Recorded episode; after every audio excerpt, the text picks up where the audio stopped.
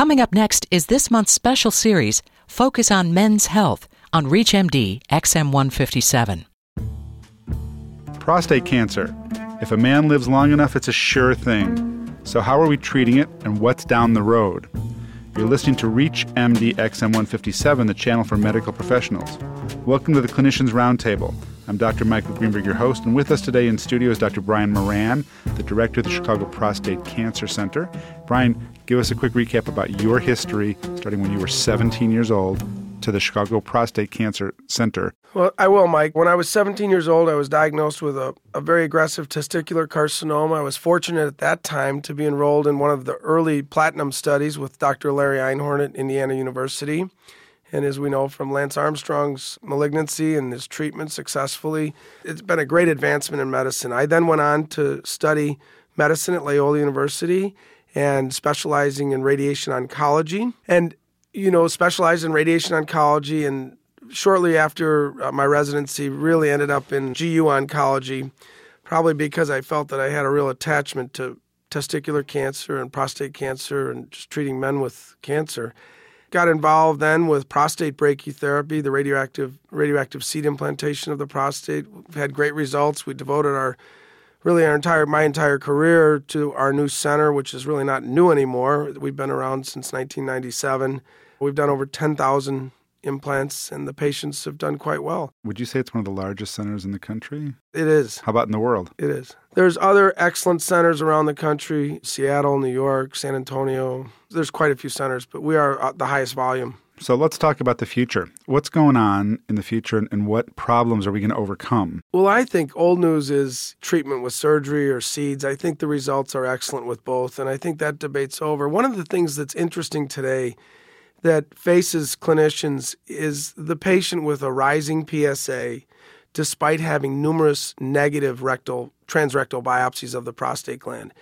And these patients, you know, raise the question, is there a malignancy hiding in the prostate? The Italians, the Japanese, and our center have been instrumental in a new type of biopsy, which is obtaining tissue from the perineum just in a very similar procedure to the way we do the prostate seed implants. It's a perineal biopsy that's guided by ultrasound from the rectum, so transrectal ultrasound guidance okay. with a perineal template that one is able to map the prostate gland and more specifically map where the biopsy specimens are obtained from. The procedure takes anywhere from 15 to 20 minutes. It's done under general anesthesia. And on the average, one core, one biopsy core is obtained per cc of tissue. So if you have a 40 cubic centimeter gland, which is really average for most men, then about 40 cores are taken. Patients do very well. They have an incredibly low infection rate. In fact, I'm really not even aware of it. We have a large series I'll mention in a minute because the perineum is unlike penetrating the rectum. The retention rate, urinary retention rate after this procedure is about 7% and hematuria is quite rare. Patients do very well, rarely complaining of pain. But more importantly, it's the data this this procedure is uh, showing us. We are finding malignancies in 40% of these patients, and we're finding them where we didn't think we'd find them. These cancers are being found primarily in the anterior apex of the prostate. And if you read most of the pathology literature today, they would say that greater than 90% of cancers are found posteriorly in the peripheral zone of the prostate. We published in October the Journal of Urology, and it was, I think, one of the first American institutions to publish in one of the major journals. Again, the Italians and the Japanese have been doing this for quite a few years. I know that if I need a prostate biopsy, that's what I will do because I don't want. Initially? Initially, I will do it initially. And the reason it's not done initially, obviously, the reimbursement is the same as transrectal. It's much more labor intensive. The reason we're able to do it here in Chicago is because our center is set up for this and the staff is highly efficient. So we can do this in a very short period of time with a highly dedicated team. So it, it makes sense. Are you doing this? The urologists do it. I'm very comfortable with it, but the urologists do it with their patients. And they're, they're interesting. The evolution has been, Mike, that when we brought this out, there was great skepticism among the clinicians. But today, it's really amazing to see how they've bought into this. And again, it is not rewarding for their time to come and do this procedure. So they are bringing patients that are true diagnostic dilemmas. These are the patients that are driving them nuts in their office. You know, PSA is now 13, and he's had seven sets of biopsies over the last two years. And then, you know, unfortunately, we're finding some highly, highly malignant tumors. Now, the good news is for the patient that has a negative biopsy, he can be relatively rest assured that he does not have a cancer. And we term those patients to have elevated PSA of benign origin. If you've just joined us, you're listening to the Clinicians Roundtable on Reach MD XM157, the channel for medical professionals. I'm Dr. Michael Greenberg, and I'm speaking with Dr. Brian Moran about his work with brachytherapy for prostate cancer, and we're talking about newer ways of biopsy. Well, where would where would you draw the line with patients? How many normal transrectal biopsies would you recommend before you went to this biopsy? You said you'd do it initially, but I don't think there's any clear cut guidelines, and the American Urologic Association is, is really going to have to wrestle with this one because I mean, clearly not everybody who needs a biopsy needs this biopsy. This biopsy's, in my opinion, for selected patients. Those are patients who've who you know, there's a high clinical suspicion of an occult malignancy, yet they have not identified it. So it is, it is a very comprehensive procedure. It gives the clinician a high level of confidence that either there is a malignancy or there's not one. The patient has great assurance. And you know the data is is incredibly strong, and we're soon to publish now on on 750 patients with this data set. And again, the numbers hold. It's a 40% positive malignancy identification. I'm a therapeutic radiologist in radiation oncology, and it has implications. For instance, we divide the prostate into eight regions or octants, and we call this octant diagnostics. And if, in fact, a patient has a malignancy confined to one octant, then one would argue, why can't you just treat that one octant, just like a lumpectomy on a breast? And I'm, I mean, we really are following Dr. Veronesi's breast work from the 1960s, which today is the standard of care. And people argue and joke about the lumpectomy for the prostate patient. Well, I think with today's technology, with the robot out there, with targeted therapy, which is easy to do with brachytherapy, in fact, I will promote a meeting that's going to be held at Duke this year. Dr. Moul, Judd Moul out in uh, Duke University, is going to have the first meeting on targeted treatment for prostate cancer, whether it's with brachytherapy, whether it's with cryotherapy, which is freezing it, and possibly even lumpectomy, where they remove that portion of the prostate. Prostate's a very small organ, though, a very small gland, I should say. And I can't imagine removing one eighth of the prostate. Right. I'm going to play devil's advocate, for, for instance, from a patient's point of view now. So if you have cancer in one part of your prostate, and I think you agree, if a male lives long enough, you get prostate cancer. Almost everybody, if we live to 120, will get it. So why not just treat the whole gland? Well, I mean, if, if you talk to any clinician today, they'll say that prostate cancer is a diffuse disease. We've all been trained that way, that if, if it's like mice, there's no such thing as one mouse in a house. But I do think there's a subset of patients that we are diagnosing this disease so much earlier.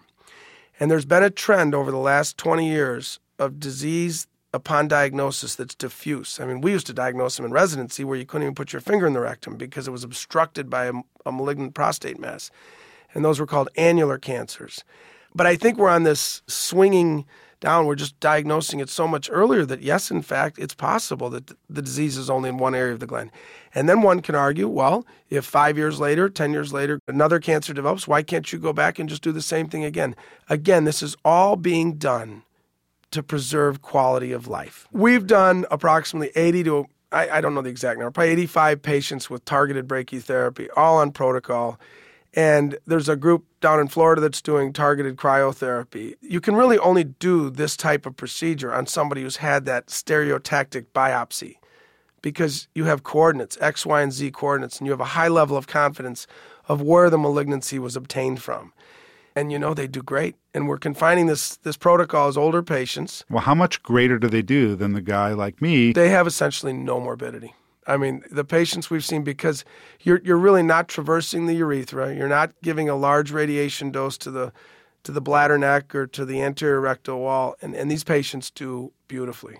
But it's not for everybody. We have patients that come to our clinic and say, "I want targeted therapy," and and we'll say, "You're not a candidate for it." Isn't the feeling like overseas in Europe different about prostate cancer anyway? Like if you're at a certain age, they just really kind of don't treat it with as much seriousness as we do? They don't treat it when you're older? It depends where you are in Europe. I mean, in Sweden, they, they don't treat it at all. And that's where all the natural history of prostate cancer comes from. Well, was that a matter of cost or a matter of just they don't? No, it's it's really the government. They they just don't treat it. Certain areas in Europe are very aggressive with prostate cancer treatment, whether and primarily surgery. Although implants are coming into vogue in Europe. It's going to be interesting because I think all of this has cost implications. And if we can treat a prostate cancer for one third or one fourth of the current costs we pay today, I mean, it's going to make a difference. Okay, so you're a guy who's had a dream and a vision, and you put it into reality. You created the center.